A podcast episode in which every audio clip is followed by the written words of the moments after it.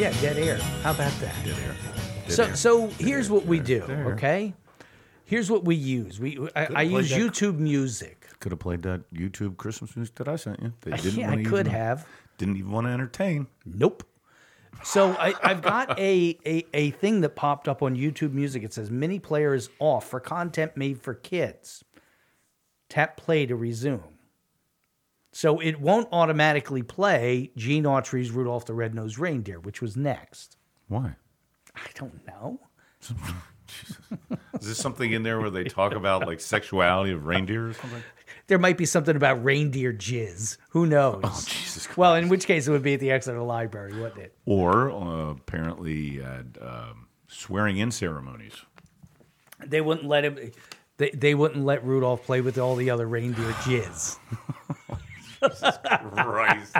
Nothing rings in the holiday season like Jerry talking about jizz. Merry Christmas, everyone. Indeed. Here's a couple of jizz. So, a last minute, an absolutely last minute show, which I wish we could have put together for yesterday, but I was in 10 different directions yesterday. Was supposed to be in 10 directions today, and it all got changed because of shipping companies. You have been since I've been here. Yeah.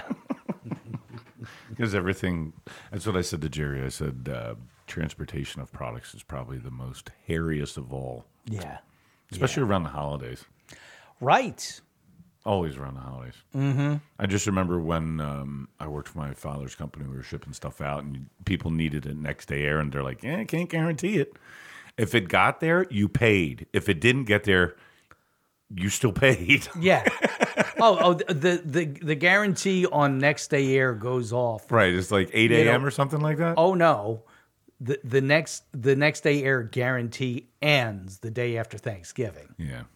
I mean, we'll get it there. We're not going to guarantee it. What is it the actual... I know there's early a.m., which was 7 o'clock, right? It's 10:30 is next day.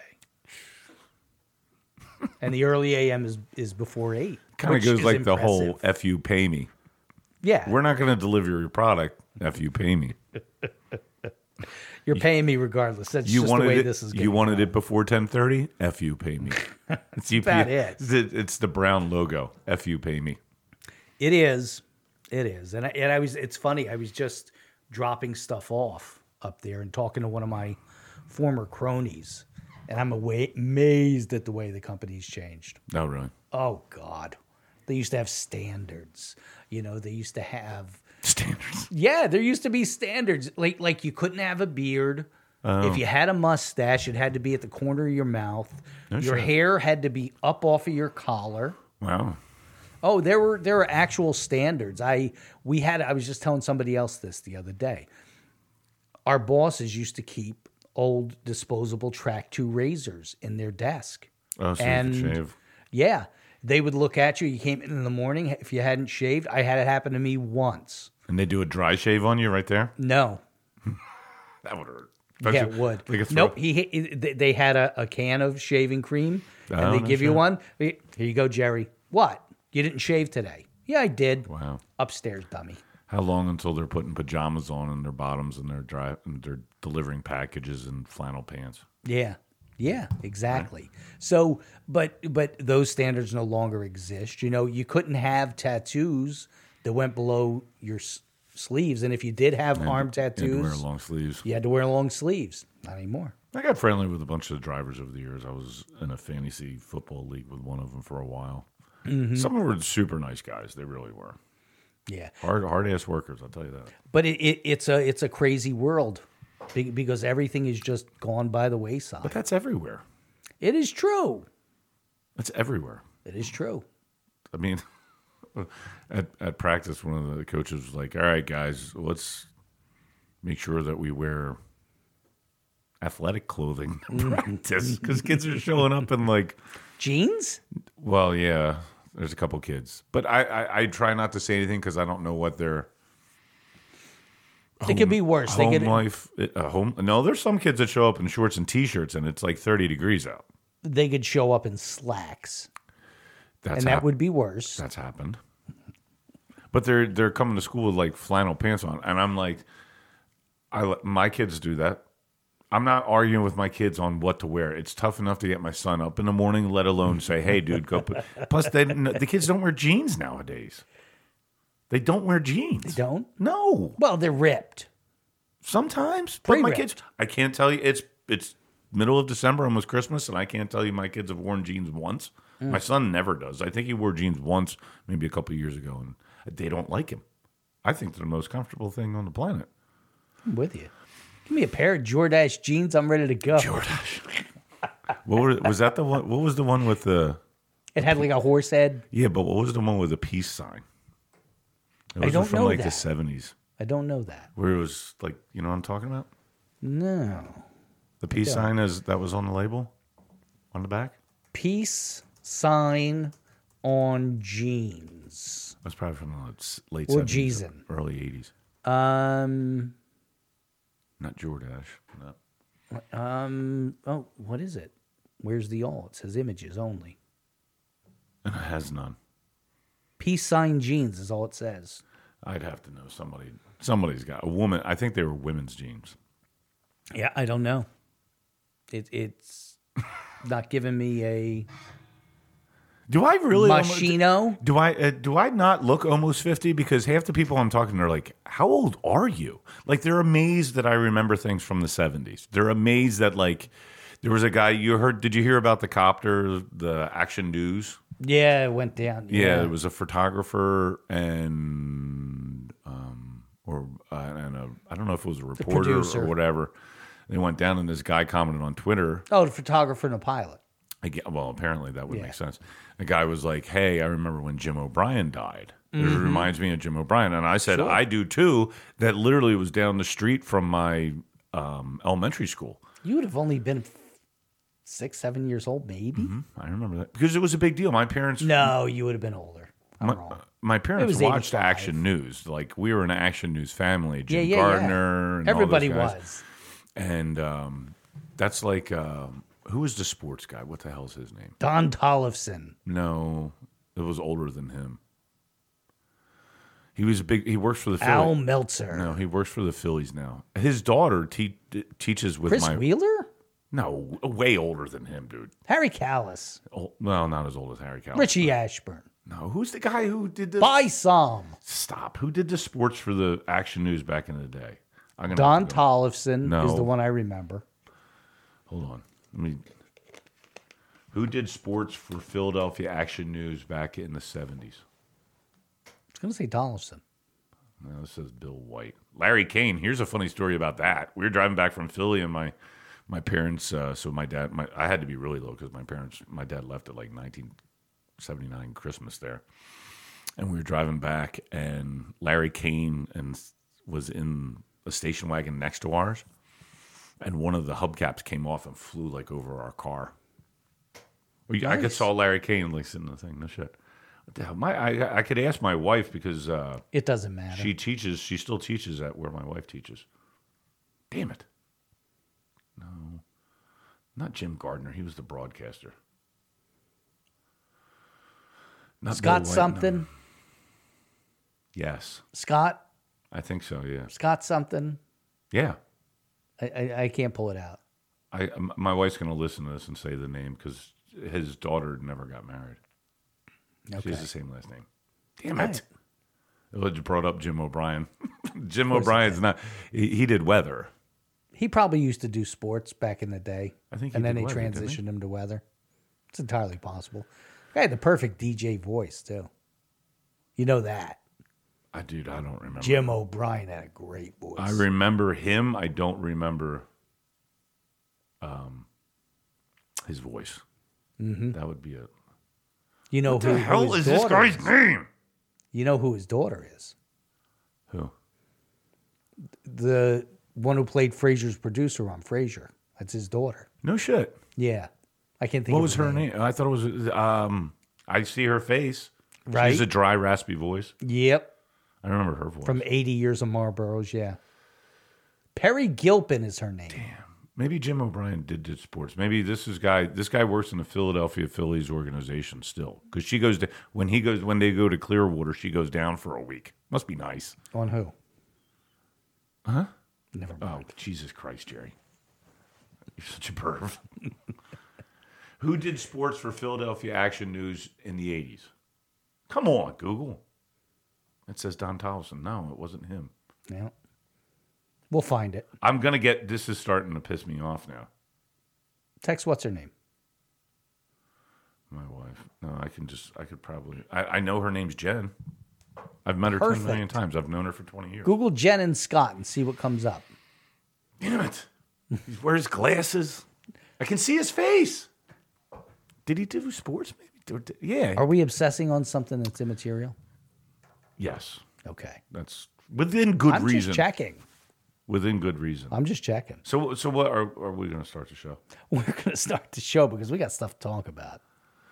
Yeah. Boy, do we have stuff to talk about. Man, my comments hit more deep than I thought when I wrote on the examiner. I'm just waiting for all the constitutional shit posters and commenters in Exeter. Well, you're going to get that with misanthropes.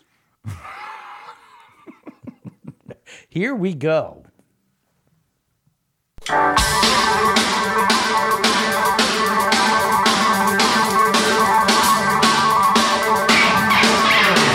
Welcome to the Exeter Underground, the weekly news and opinion forum for the people of Exeter, about the people of Exeter, and by the people of Exeter, keeping you up to date on the happenings of our town that you just can't find anywhere else.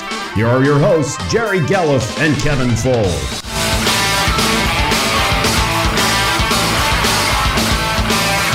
Hey now, everybody, and welcome to the Exeter Underground number 80. I'm Jerry Gelliff. He is Kevin Foles. And we are here to entertain, and we are here to exult in what has happened in the last 2 days. Sorry, I'm texting my wife right now. Just let me know I'm on air. He can't let this Scott thing go. That should annoy you when you're trying to think. It does, but not that. That's not going to annoy me. You can see their face. You can see their face, and I can't remember the last name. That isn't going to annoy me. Get ready. I'm going to solve this.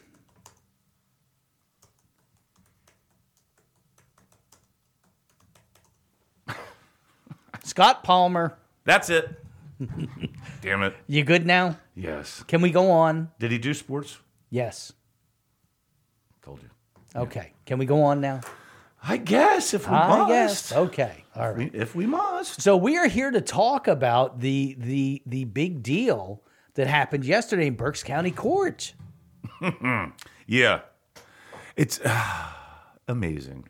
So what happened is... For us being conspiracy theorists, this is what happened. For us being conspiracy theorists, and as the ass cancer likes to call me, a fool, and you're a troglodyte? Troglodyte. Troglodyte with a Napoleon complex. Never heard that term ever, because I have the education of a 5-year-old.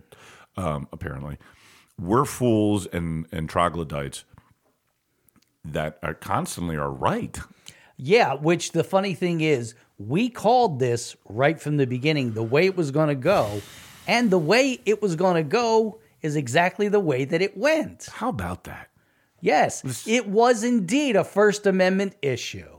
So what we're talking about, of course, is the worthless, no good, legal battle that the township tried to drag Dave Hughes into. And the hearing was held on December 8th, 3-hour hearing, at which there was 3 witnesses called. The first one was Chad Schnee. The second one was Dave Vollmer. The third was Dave Hughes. Yep. The other 3 supervisors, Bell, Kircher, and the unnamed asshole, we're all there as well. But at the beginning, the judge said, okay, look, here's the deal. We're going to sequester the witnesses so that you people can't talk.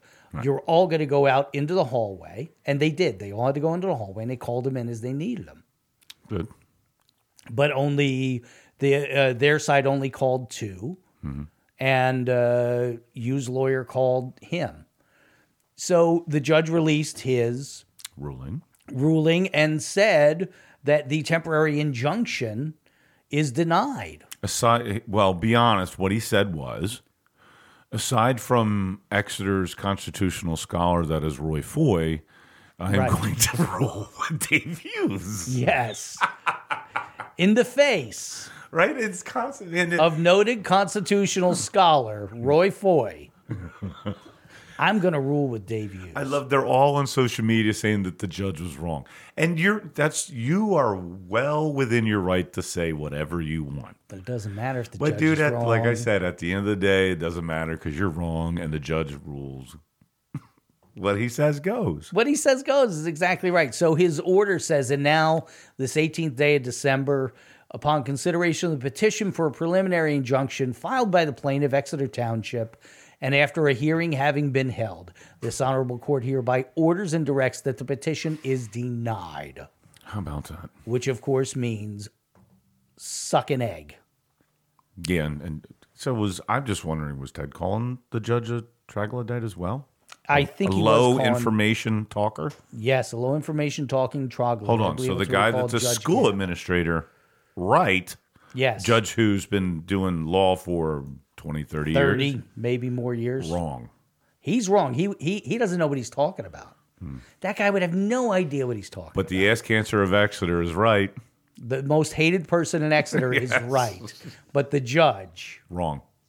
Got it. Okay. So we're clear.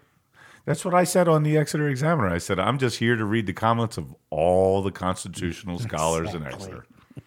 I mean, it's... Again...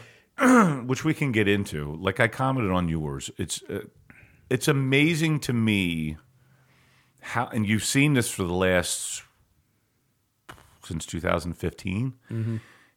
People's hatred for someone makes them lose their mind. Yeah, they can't reason. They can't use logic.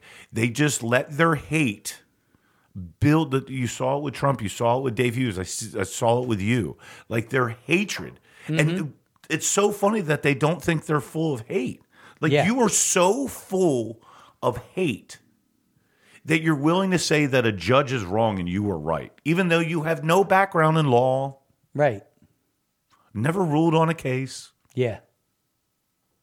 You're not a lawyer, but you and it makes them do things.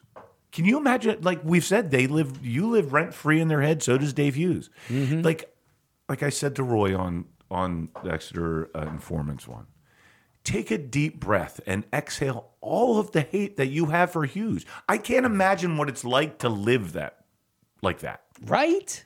Like, seriously, think about it. I used to be consumed with politics really, really, really, and I've been doing this a very, very, very long time.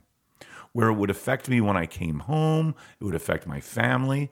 Like, I just couldn't get to the point where I understood why people didn't care. Like, it really, really, really, really, really, really bothered me. Like, I would talk to my wife, I'd be like, we're talking about these people's children and the country that they're growing up in. Right. And it used to just make me so... It would consume you. Yeah, man. And, like, it just bothered me so much that people didn't give a shit. Now you know how they feel. Right. But the problem is that I wasn't on one individual. And I didn't go on social media and like, I've always said I never hated Obama. I don't hate people. I hate actions. Mm-hmm. The point is that I based my opinions and the things I was writing on fact. These people are telling a judge that they're wrong. He's wrong. The judge is wrong. You know what? Judges do get it wrong sometimes. They do. They absolutely do. But it's his word. Mm-hmm. He won. He's going to win this. Right.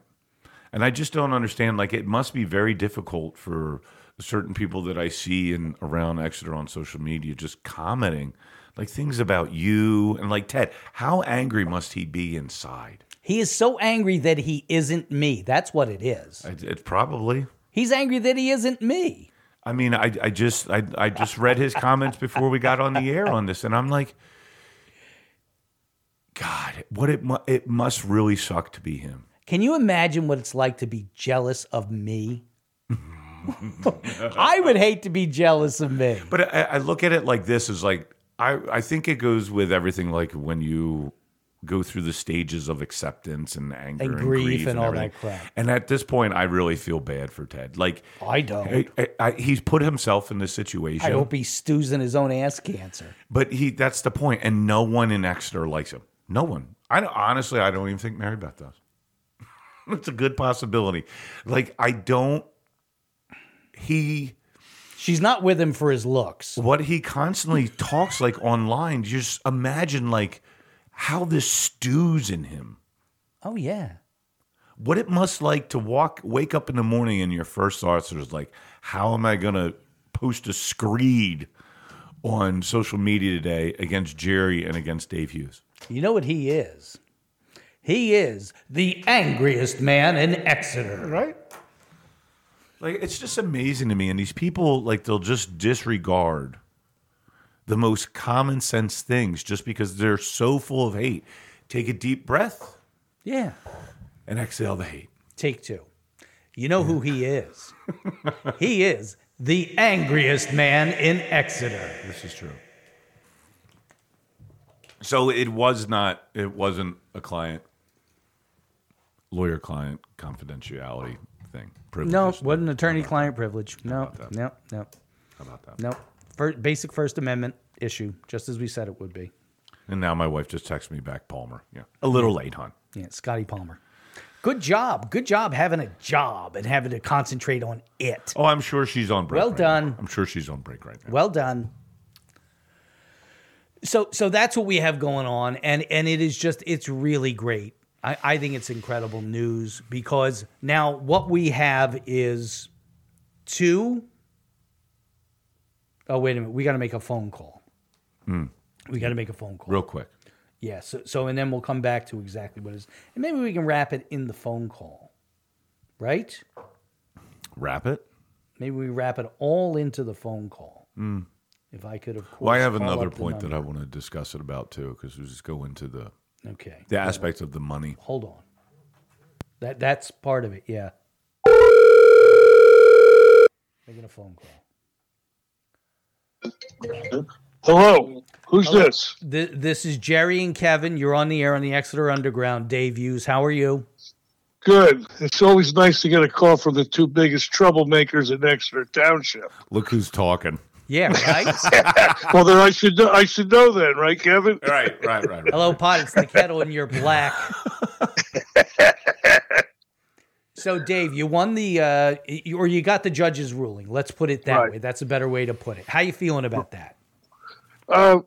It was something that I expected, and in terms of people do say I won, I don't look at it as winning. I think it's a disgusting situation in our community.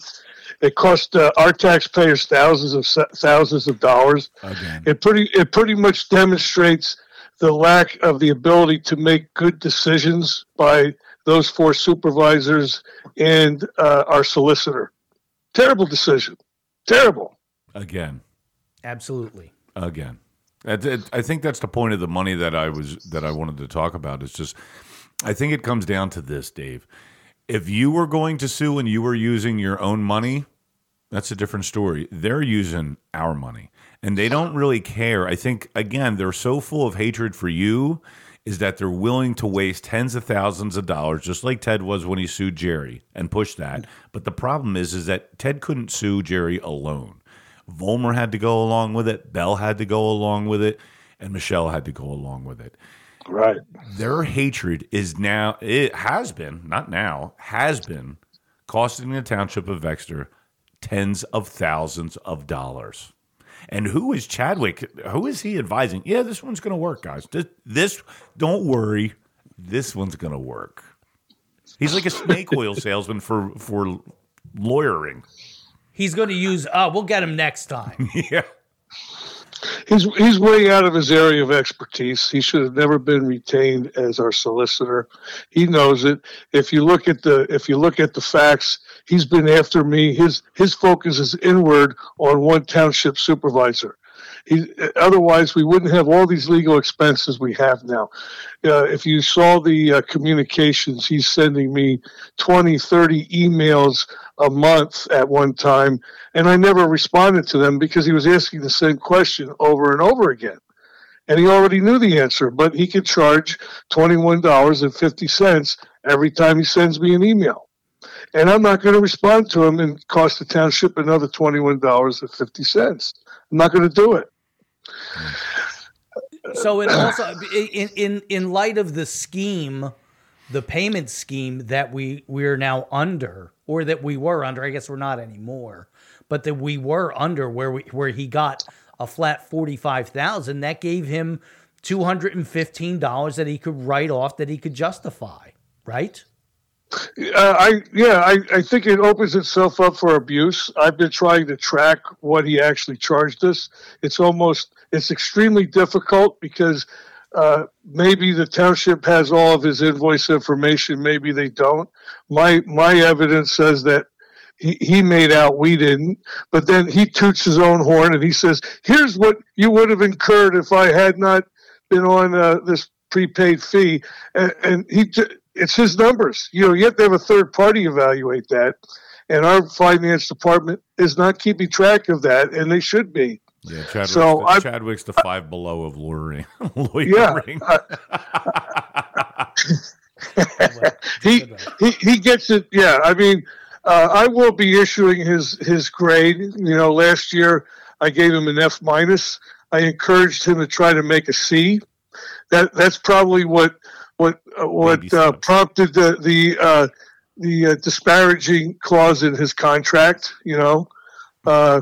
But as we've just found out, I do have the right of freedom of speech. They may not like what I say, but that's unfortunate. So, and by the way, I want to clarify something you said on I had some money I had to put out for this, if you guys know the story. They filed the suit on a Friday. They immediately scheduled a hearing on Monday, and without an attorney or anything to do this, they were going to steamroll me and gag me immediately. But fortunately, I got an attorney who knew the judge, who I think maybe might have worked for the judge, so she had to recuse herself, so we delayed that. He sent information then to my personal insurer, my home insurer, and the township's insurer, indicating that this lawsuit was happening. And the township's insurer said, hey, wait a minute.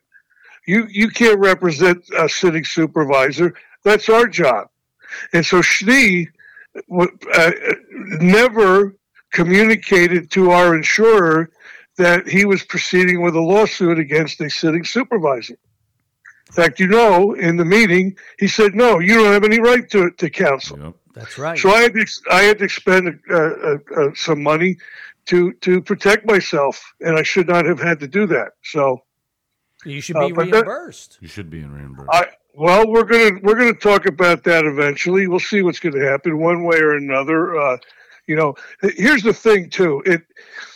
People out there that are looking at this and maybe thought that maybe I could do a better job as a supervisor, that this might change their mind and prevent them from doing it, because who wants to run for supervisor, a job that pays you $82.50 for every meeting you attend, okay, and then you get sued. Right. And it costs you thousands of dollars. Yeah. Right. Yeah, that's a valid point you're making, Dave. I mean, the thing that Bell, Kircher, and Vollmer did not take into account is that you are discouraging people from getting involved. Oh yeah. And it's I mean, this is a pattern. They got rid of Jim Ruoff, discouraged him, Dubach, Fred Whitehawk. Let's go down the line. Yep. Constant threats and bullying and horseshit of the citizenry, of township volunteers. Like, how do you do this to people? And now to elected supervisors. I mean, it's one thing if Michelle Kircher calls you an idiot, et cetera, et cetera. It's another thing for them to expend our money to try to put you in a box. Thank God for Judge James Gavin. Yes, he did. He did an exceptional job. He took no bullshit from anybody. He kept it all focused on what the issue was about, and that was the First Amendment right. But you have to understand something about the behavior of these supervisors and our solicitor. They have an agenda. okay? And you kind of touched on it by the people that they pushed out of our government, because those were people that would have controls on them, that would look at them and say, hey, this is what you need to do. You can't do that.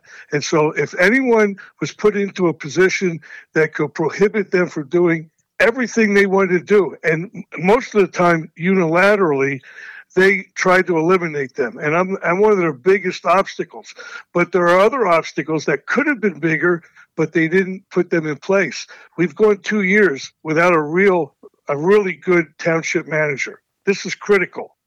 We also have gone 2 years without a very well-versed financial manager. These things have crippled this township, and it is on purpose that we don't have these people, because if both of those positions were filled with competent people, they would not have been able to do the things that they've been doing for the last 2 years. It would have never happened. Yeah, I think the bigger issue, well, you're right on that, but I think getting back to what Jerry and you were talking about is you're discouraging people from involved. To be honest with you, I'm one of them. Why would I? Why everybody I know, especially when I worked in political circles and especially in Exeter, why don't you run? One of my neighbors, why don't you run for? Hell no, I don't want to. Forget about 6 years? Are you out of your mind? Or 2 years? No, thank you. Why would I want to submit myself to that? What they've done to you? Because I mean, I can be a big asshole too. So you know what I mean. If I feel a certain way about something, I'm pretty damn consistent, and I'm not going to take any crap, and then they're going to sue me?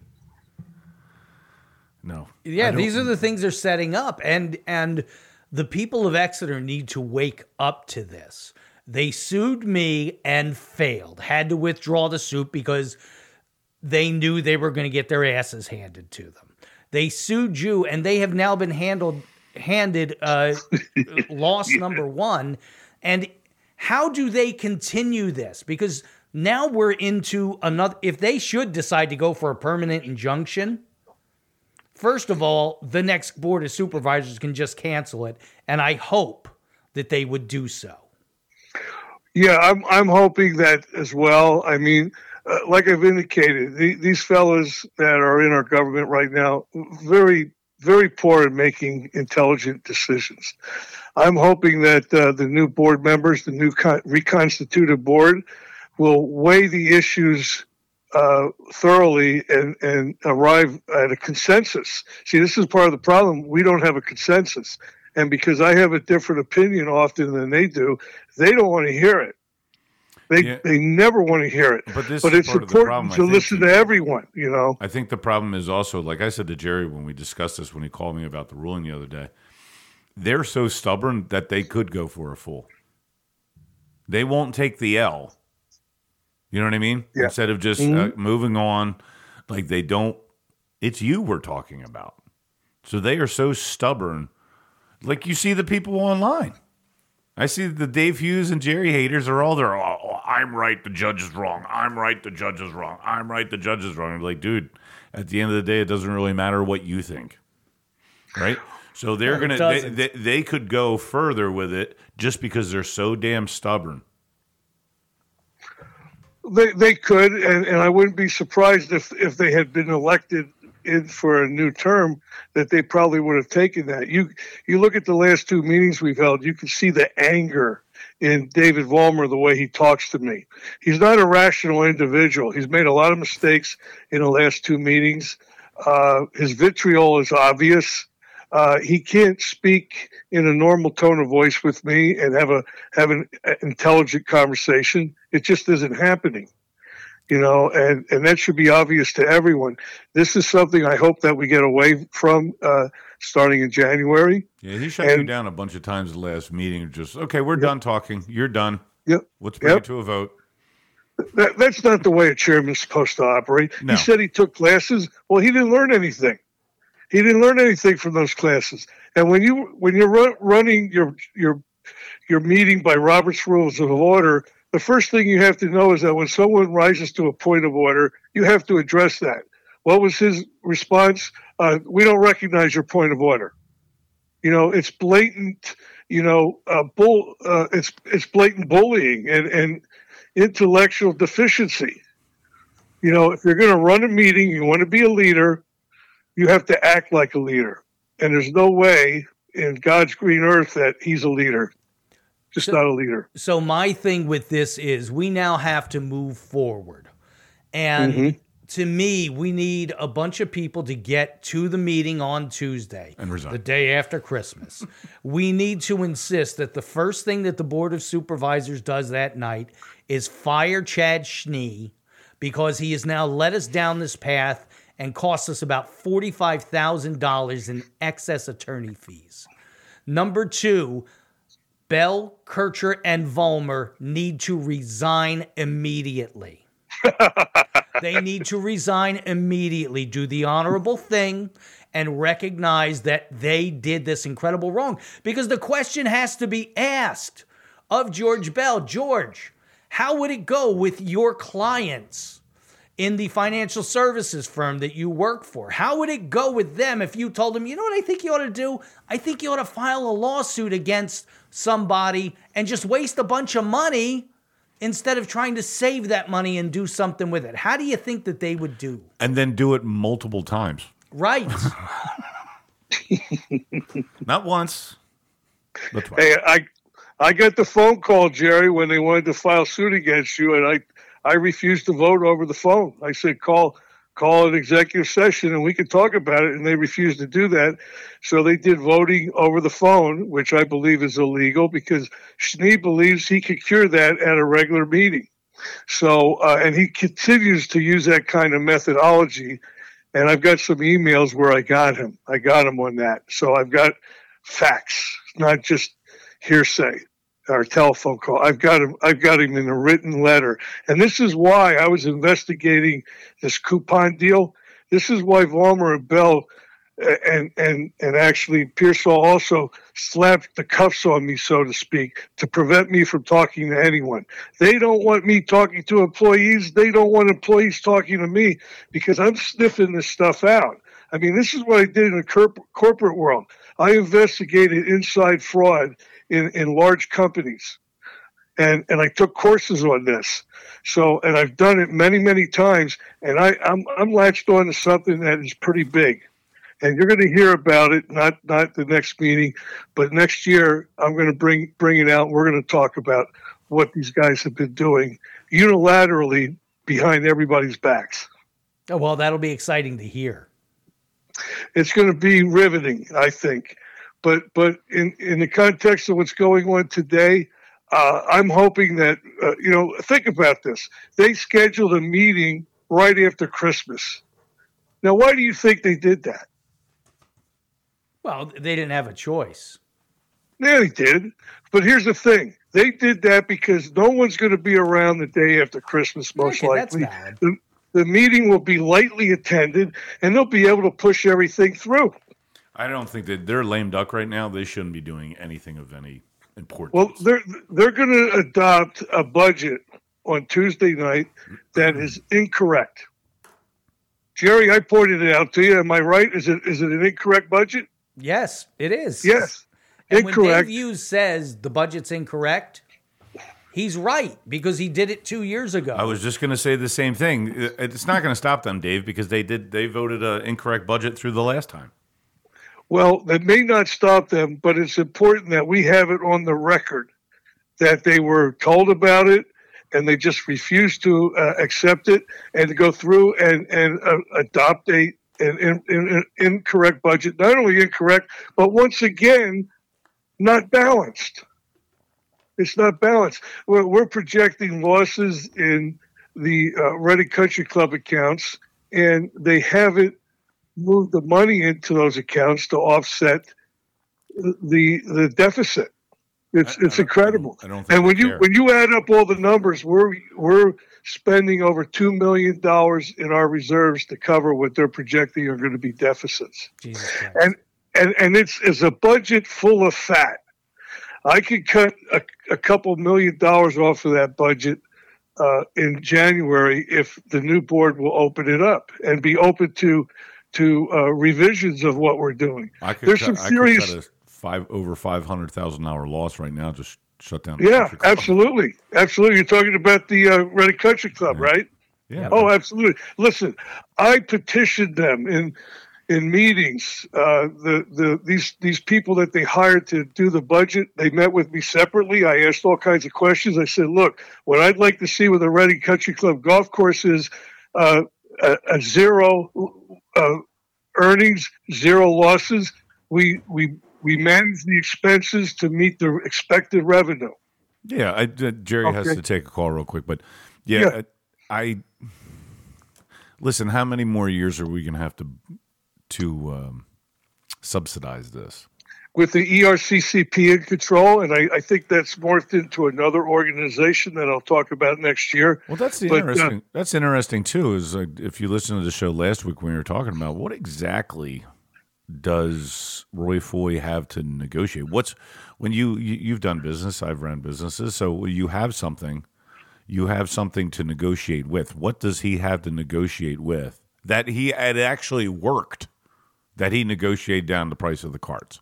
And he had said he had negotiated in the past. How does a private citizen that golfs multiple times a week, what is he just going to say, I'm not going to golf there? Well, that's part of the negotiation. No, that's not it at all. That's not it at all. If you were familiar with the ERCCP, they have a membership list of several hundred, maybe over 300, 400 people. Right. So they have the ability to say, look, if you want these votes, this is what we want. Yeah, that's what I'm saying. Assume he has the political clout to get people to vote a certain way, which apparently that didn't work because their boys didn't win the elections that they thought they were going to win. Well, that's always been a fallacy about that. You can't really buy votes. They it's took not buying all the departments. Votes. What I'm saying is it's the same way in Congress at the state and the federal level. They'll be like, hey, if you do this, you get this. There doesn't have to be anything in writing. Doesn't have to be any monetary value changed. It just has to be me scratch your butt and you do what I ask you to do. Yeah, but what they do is they fool themselves. They have this small group of people that come to the meeting and they're like the cheerleading section, and it builds up their bravado and their ego. And they think everybody in the township loves them, but they forget about the silent majority that's quietly watching, quietly looking at what they're doing. Right. And I think in the past 2 years, I've been successful in bringing out the adolescents in all of them. Oh, and the people saw that. Like I've said multiple times, you're the Trump of Exeter, and Jerry's the Wizard of X. Look, I'm very disappointed with my two-year term so far, the 2 years I've been in. I've accomplished absolutely nothing but exposing their inability to get anything done. They've gotten nothing done. I've gotten nothing done. They've also gotten – actually, they've got things done, but in a negative way. It's cost the township – resident tons of money, hundreds of thousands of dollars. That's the funny part. When Michelle said that on Next Door, and she said that Dave Hughes has cost the township a lot of money, and I'm like, whoa, and everybody was dogpiling then. Like, what are you talking about? And I was just like, You got rid of the homestead tax exemption. You voted to raise the rates for trash and recycling and all this stuff. Come on, no, I didn't. And I wasn't on the board when they got rid of the Homestead Act. By the way, I didn't say you. I said she did. She did, yes. So listen, I'm at a loss to understand why these people hate me so much. I don't think anybody could define specifically where this hate emanates. Okay, because I'm working for the residents. I argued, I fought to reduce these recycling fees. We could easily go to twice a month and save the taxpayers $450,000. But because Bell says, well, I might oversleep one night and not put my recyclables out, and then I'll have to wait another week. Yeah. So it's stupid comments like that. And here's the thing. I don't know really where the hate emanates from. But most of the people that are doing this, they're not mentally well. They aren't. And I don't usually attack them. There's a lot of people that, I never entered into a debate with Michelle Kircher. I don't think she's well. I do the same thing with Foy and B and Coney. Well, and narcissism can be looked at as a mental issue. It is. And Gardella, these people, no matter how much you try to convince them that this is good for the community, if they don't buy it and they want their way, you're not going to change their minds. And they're consistent. That's the problem in the township. They're very consistent, and it's the same group of people. That's not the whole list, but that's a big part of the people that are driving us to where we're the joke of Berks County. Yeah. Hey, Dave, listen, I'm going to let you go here. We're going to wrap up the show, take some phone calls and stuff. But thanks for coming on. Appreciate your thoughts. Appreciate you talking. Help me get this turned around, guys. I'd appreciate the help. Take care. Bye. Take care, Dave. Merry Christmas. Merry Christmas, man. Bye-bye. Yeah, go. So we can transfer what we did want to talk about is so that transfer of like the hatred and the parallels between Hughes and Trump. I've talked about it since I started on the show, and you see it distorts people's minds. So with this Colorado thing that we were talking about, yeah. What did you mess me last night? You were like, "This is going to make me want to vote for Trump more than ever," and I was like, "Don't get gaslit." I listened to the breakdown of the judge's ruling and everything, and I just. But here's the thing. I had no intention of voting for Trump. Oh, But this kind of crap. Oh, it makes everybody want to vote for him. It's made Joe Rogan want to, who's a Democrat. It's insane. Mm-hmm. It's because their hatred, and this goes into a whole dehumanization that I've written about for years, too, and I've talked about on the show, is that he doesn't deserve constitutional rights. Right. Trump supporters don't deserve constitutional rights. People who didn't take the vaccine don't deserve constitutional rights. All correct. Don't deserve health care.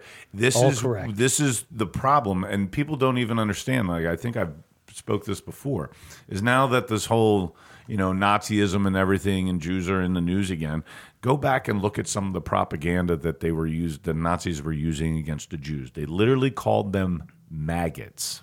Yep. The ultimate dehumanization. And what do they call Trump supporters? Maggots. Maggots, yeah. Right?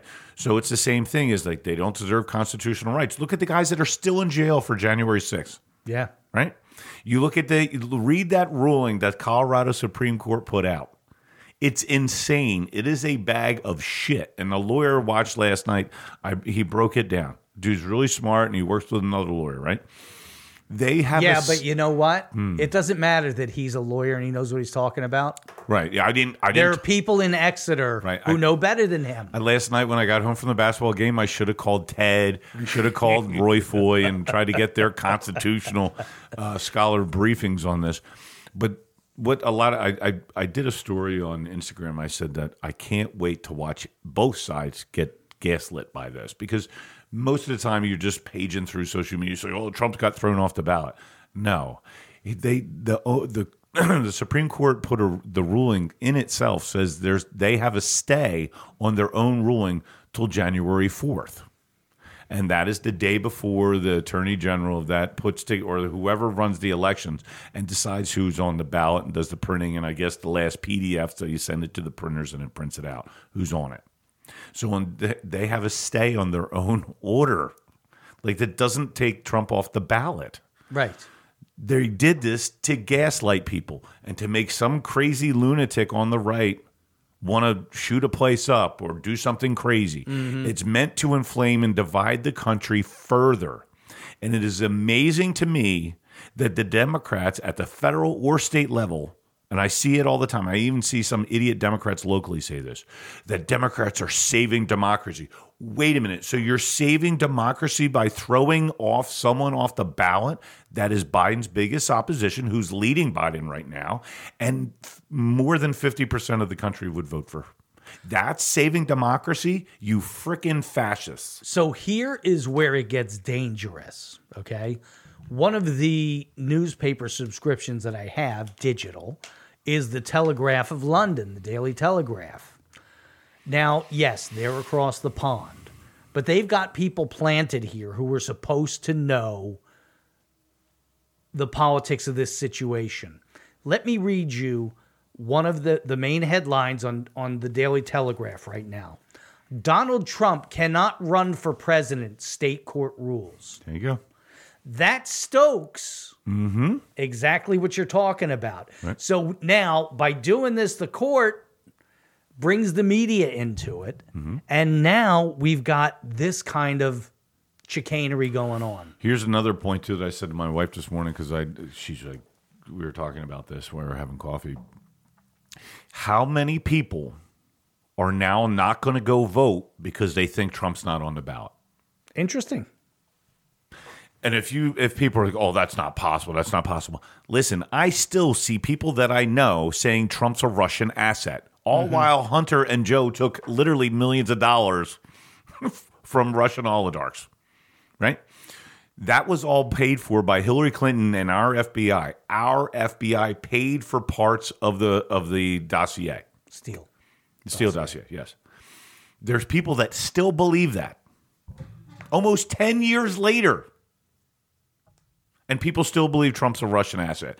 So if you don't think that these headlines are going to produce people that are Republicans that would vote for Trump staying home and not voting, that's when every single thing that they do on the left, and I've been doing this so long that I see it a mile away, it's a hydra. It's the same thing with COVID. Why did they do COVID? Think about it. Well, it's still the election, depopulation. Who did COVID mostly kill? Old people. Who is the largest draw on our social services? Old people. I said that to an old person. They're like, holy shit, you're right. I'm like, yeah, because it killed most of the people on Medicare got killed by COVID. Yep. The people that had COVID that were on Medicare. That way, they don't have to pay on Social Security anymore. They're not on Medicare anymore. Like, there's so many different hydras to each thing that they do. With this Colorado court hearing, it's going to suppress voters. It's going to inflame the country, and it's going to push us further to a civil war. Yeah, the potential is there, and I mean, especially once you get the media involved. Mm-hmm. And the media is one of the worst things in this country. Propaganda, I've always said, is the most powerful tool. Sure. That's why everyone was freaked out by COVID, right? That's why they were freaked out about Russia. The whole thing with Russia is insane, too. Yeah. Why did Russia invade? To stop Ukraine from bombing the parts of Ukraine that had Russian Ukrainians in it. Mm-hmm. Since 2014 with the Azov battalions, which are Nazis. But that's the point, is like the media fuels this. And then you're like, Ukraine. And then we have to send billions, hundreds of billions of dollars there. And then now it's just insane to me. And then you have people saying, the judge's ruling on Dave Hughes is wrong. People are so filled with hate that it distorts every part of their mind that they won't even listen to facts. I know. Think about you're talking about the media. Who pushes all this stuff that men can have babies? Some idiot leftist says it, and then the media pushes it. Like, oh my God. It's insane. That Goebbels was right. Who was Joseph Goebbels? That was Trump's propaganda minister. Hitler, yeah, Trump's. Right? See? Wow, what a great... Freudian slip, right? But it's just nuts, man. It's nuts, and I feel bad that that's why most people... Again, this stuff stops good people from getting in. That's another hydra. Sure. It stops good people from getting involved. So why don't we take some calls, see if anybody wants to call in. And we'll go from there. Hold on. And the number to call, there we go. Give us a call. Tell us what you think of this court case. 610-451-7085. 610-451-7085. I'm just really glad that the judge did this because now, the next steps would be... Beatings. Caning. You can cane Michelle and Dave Vollmer and George Bell. I'm not going to advocate that.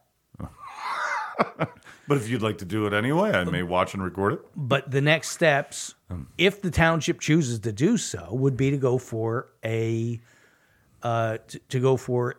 injunction. My fault. And it would cost thousands and thousands of dollars. I wouldn't doubt that they do it. I wouldn't doubt they do it. Like I said to Dave, they're very, very stubborn. They can't take the L. And beyond that, it would raise the bar to another level of something that they have to improve. So it gets more expensive than it's already been. Right. Do you see, this is the thing though too, do you see Chadwick going, seeing more dials? Listen, me and the M's have created we bought some new pegs this week, so we're a little low on the money. The credit card's getting a little high. I could use some extra cash flow this month because it's holidays. Buy some new pegs. Well, for Yeah. I know where we're going. You know, like that guy in the Senate hearing room. That type of stuff. That guy. Okay. And I cannot see the way it goes. So in my reportage of the story, I did get to speak to the lawyer from Kozlov Stout, Joan London, who... Joan London? Joan London. I thought she died years ago. No, Joan London from Good Morning America is still alive. Is she? Dude, she remember still how good? Hot she Oh, I do. No, she does. She looks 75 or 80, you know. Okay, but, is she hot? But, dude, she was a beautiful woman. Raquel Welch looked hot up until the day she died. Until that heart... No, I'm not going to go that far. She looked better than her 80-whatever years. Do we have any pictures of Joan London at 80? She always seems so sweet, too. We'll take a look. Let's get back to the story. Oh, I thought we were talking about hot chicks. Sorry. All right. So we've got... Hot old chicks. So I called, and I went to her voicemail, but she called me back. Nice of her. In 15 or 20 minutes, and we had a very nice conversation. Did you, when she called, did you answer the phone and say, hello, this is the Wizard of Exeter? I did not, because I didn't know it was her calling. You should tell that story sometime. The phone number was a 670 number, and I don't know everybody's number anymore, and I was thinking it could have been somebody from over in the West Lawn area trying to get a hold of me that I know. 607? 670. 610, 670. That's West Lawn. So when she called, I just answered, and it was her. And we, as I said, we had a nice conversation, and she explained, I'm not going to comment, Jerry. Were you how are you doing? No. Okay. I'm not going to comment. This is all, potentially pending litigation. I pass it on to Schnee, and he's going to take it to the supervisors, and they'll make a decision on whatever they're going to do. But are they going to go to? Hold on. Are the supervisors then going to call Ted or Roy Foy to advise them? Well, that could be. Chad might be having them on speed dial. And negotiating with a judge or something like that? See, that's the thing. Roy negotiates, Ted advises. Mm-hmm. That's the way it goes. But we had a great conversation, and she was very nice. And from the tone of her voice, she knows this is over. They're not chasing the She sounded defeated. Anymore. I don't know defeated, but the tone of her voice, and she didn't say it directly, the tone of her voice told me, this is over. Yeah, this is done. It's going to take extreme idiocy to continue this. I don't doubt that they put more gas in the stupid car and drive it further. The stupid car is revved up. So here's a comment from a confused taxpayer. I'm the confused taxpayer. If that's how our news reporting, going back to your BBC comment, if that BBC headline, if that's how our news is reported in the rest of the world, how can we trust international news? You can't. Back when I started, I used to go to the BBC, and they were good. Like the BBC back in mid 2000s, 2006, 2007, 2008, they were still good. Mm-hmm. In fact, the night that Trump won in 2016, a woman from the BBC that is a friend of a friend called me, and I did an interview on the air with them at 2 or 3 in the morning because the hour changed or whatever. And so it was 8 a.m. there. Probably. And they were all shocked. And that's going on what he said. How can you trust the news internationally? Is because they don't know Trump. I grew up outside of Philadelphia, you know what I mean? So Trump was always in the limelight. So what he did for New York, what he did down in, Jersey and everything. And there's people that I know that their parents were in unions that worked for him that hate him and everything. I get it. But you're across the pond. Yeah. So all you're seeing is CNN. You know how people still, like I said, people still think that Trump's a Russian asset in this country. This is the same thing over there because they see the same headlines.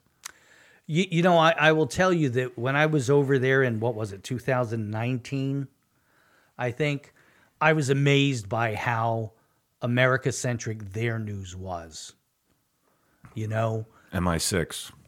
How exactly, many times, things that I wouldn't think would be big enough for them to be the lead news story. Like Trump feeding koi. Well, no, okay, so this was the point at which Boris Johnson became the prime minister. I was over there when it happened. Such a letdown.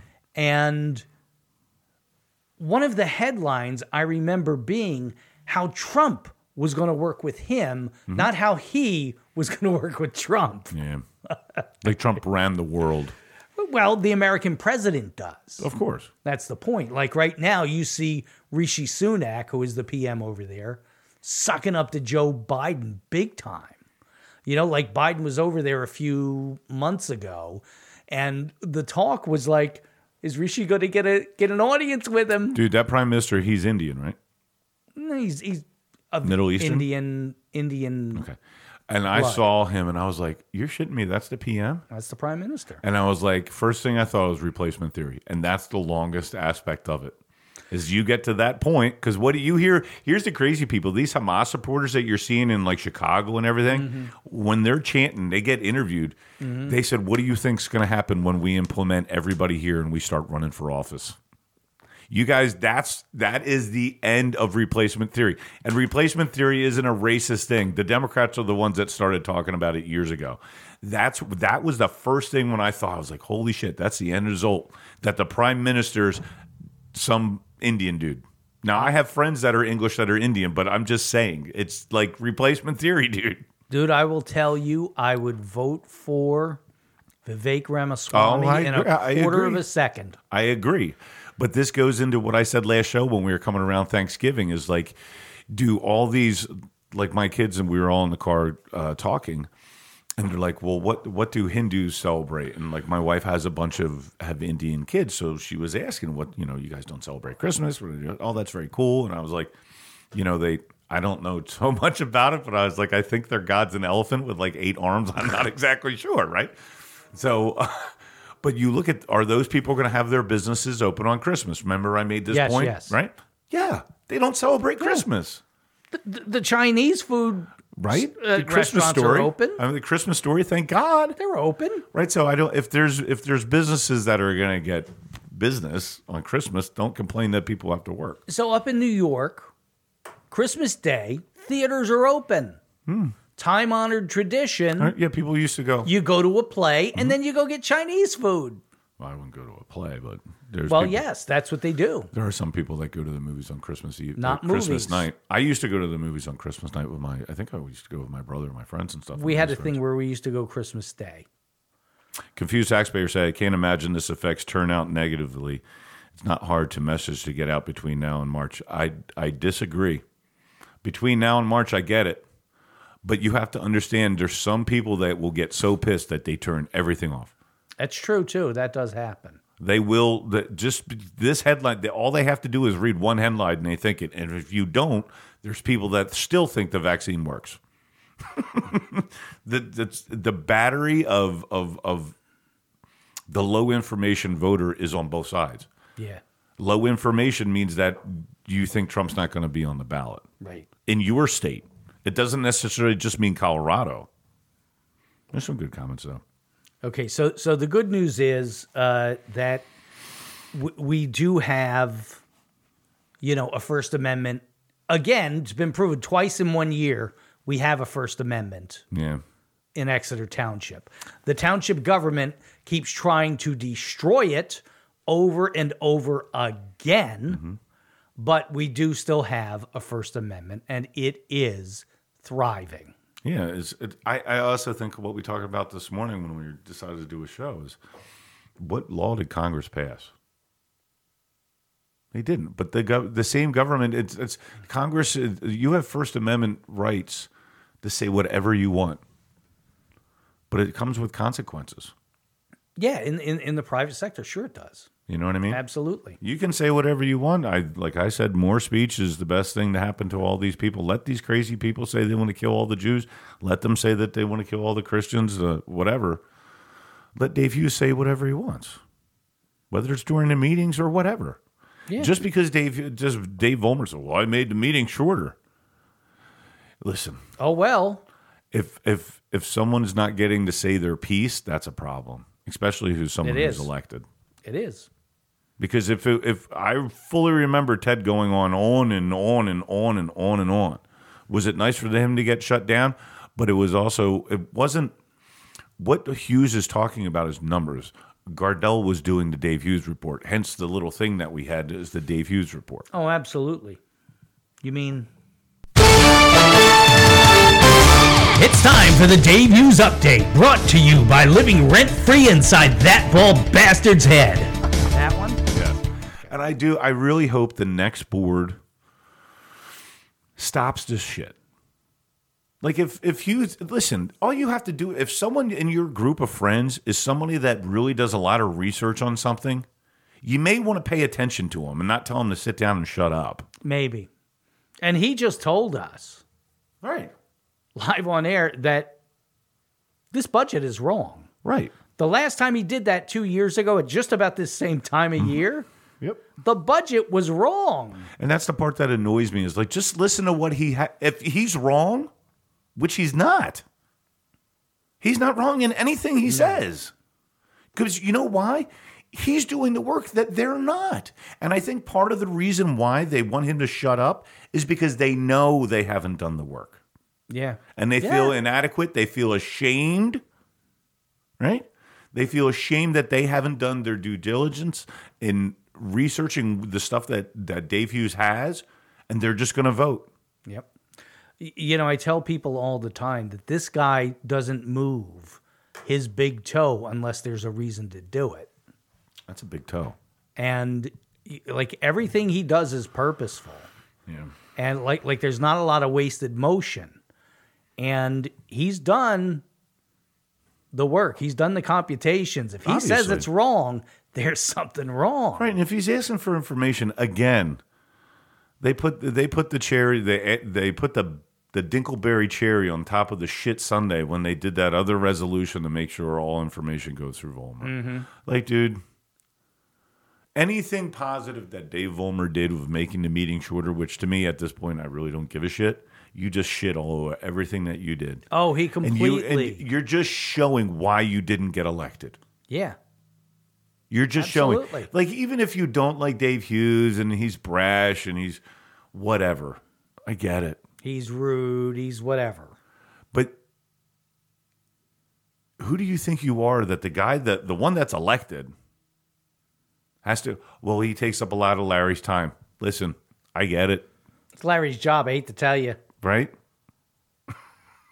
I mean, Larry does have an opportunity to go, Dave, I got a lot of work to do. Mm-hmm. Can you cut to the chase?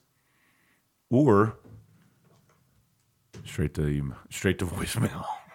Whatever. Bloop. Yeah. Whatever. There are ways to take care of it. Mm-hmm. But we can't have, you know, it's an outrage that a supervisor can't go straight to an employee and say, I need ABC. Can you get it for me? Right. And how would I would really love it to see how Vollmer or Bell or Michelle would act if they had to go through Dave Hughes to get information. I would say let's make that happen. Mm-hmm. I don't think Jack Pio would go along with that, but no, he won't. Because he's a sane person and the rest of them seem like petulant children. Yeah. And they've proven it again. They've proven it once again with this lawsuit. We said that in the beginning, too, that it's going to make them look like idiots. It's going to make them look like children. Ah, here we are. Judge Gavin just said, denied. And the three of them voted for it again. Yep. Again. That's the only honorable thing, Kev. They must resign. I think I need to contact the guys over at Grunt Style and make sure they don't ship any shirts to Dave Vollmer's house. Yes. Contact them and straighten them out. You are banned from buying any patriotic stuff from us. Yeah. Okay, so no calls. Let's wrap this up because we both have things that we have to get done. But I wanted to get that in because I was excited. Yeah, that, rightfully so. That the First Amendment prevailed. When that happened, and also the little story which I wish you would tell, I asked if you were able to get your head out of the car. Head out of the car. Because it was so big that day. Because I was like, you were on cloud nine when the Christian Leinbach story? Oh. You should really tell that one, but it's you should really tell that story. Maybe another day. Because this is funny. And then the ruling here, I mean, you are the Wizard of X. I'm the wizard. What Jerry's a string pulls strings so much, so much that he got sued, right? and they had to drop it, right? But yeah. it's just a great thing because these amateurs, they just keep going after losing. I think the part of that which I touched on a little bit when Hughes was on the phone is. They don't care how much it costs because it's not their money. Yes, they pay taxes. But if they said to each of them, hey, George, hey, Dave, hey, Michelle, to do this, we're each going to have you buck up 10 grand. They wouldn't do it. You know what I would love to see? And who knows if it could even be done. But a local ordinance that says if you want to sue a taxpayer for anything other than, doing like property damage or, whatever the hell. You can sue for property damage? You understand what I'm talking about. Okay. Things that would be outside of code. Right. Okay? Yeah. For anything outside of that. Mm-hmm. So First Amendment concerns of any kind, you have to put up the money, not the township. Yeah. If you win the suit, the township will pay you. But you have to put the money up first. Yeah. I think that's fair. You should do that with everything. Mm-hmm. Because then it would stop this. Because people, you see it with the federal government, you see with the state government. They don't care because it's not their money. Right. That's the reason why, like, the same people, remember when Bernie Sanders changed his millionaires and billionaires, now he's like billionaires and trillionaires, right? He doesn't say millionaires anymore. Why? Because he is one. Exactly. Right, but it's also it's funny how you see how inflation affects the numbers and conversations. Like billion used to be a big deal, and now it just trillion is now a joke. Oh, right, it literally just floats off. Like the end of the month, we're going to be another trillion in debt from the Biden spending. We're going to be $34 trillion in debt at the end of this month, and it's just so funny. Is like since I've been doing this so long, it's like you talk $900 million. That was a big deal, 15, 20 years ago. And now you're like $900 billion. Like, oh my, that's $100 billion away from a trillion. Well, we've sent, like I argued on Facebook, I said, we've sent close to $500 billion to Ukraine. We have between black ops and all the other stuff that they're sending over there. Dude, $500 billion. Senator Everett Dirksen said it well. I think it was 1964. He said, senators come to me all the time with requests for this project, that project. Mm-hmm. But let me tell you something, man. A billion here, billion there. Pretty soon you're talking about real money. Oh. Billion, right? Yeah, it is. And that's what you really think about the amount of money that we've sent.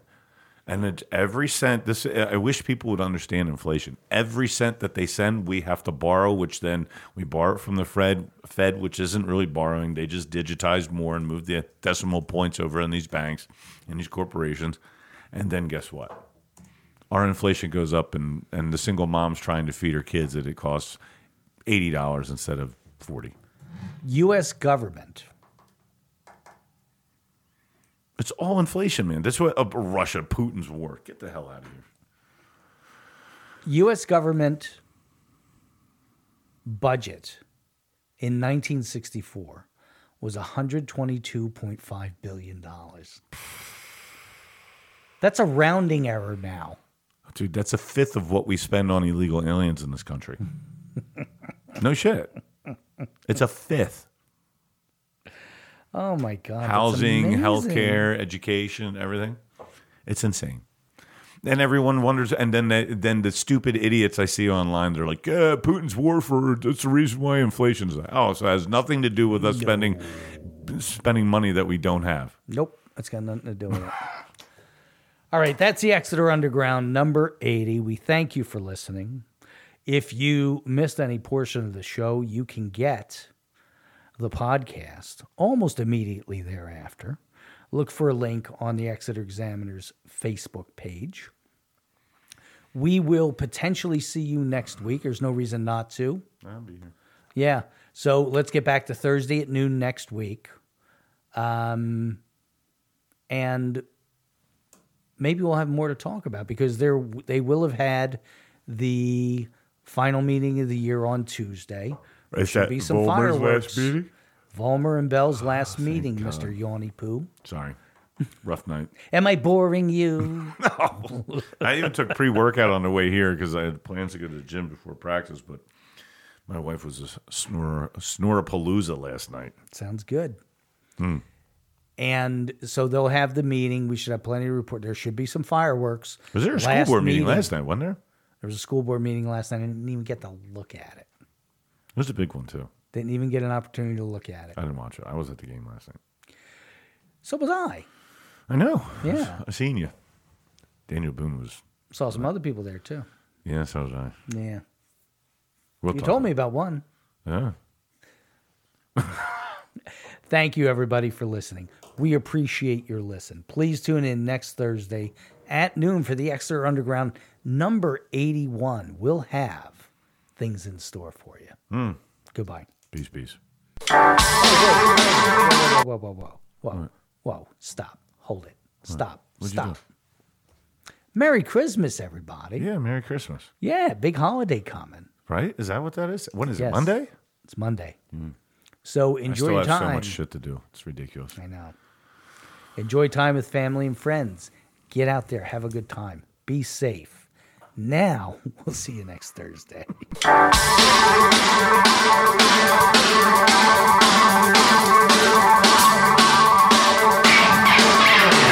Thank you for joining us for the Exeter Underground. Join us again next week for more news and analysis of all that is happening in Exeter. This has been a production of Jerry Gelliff Media.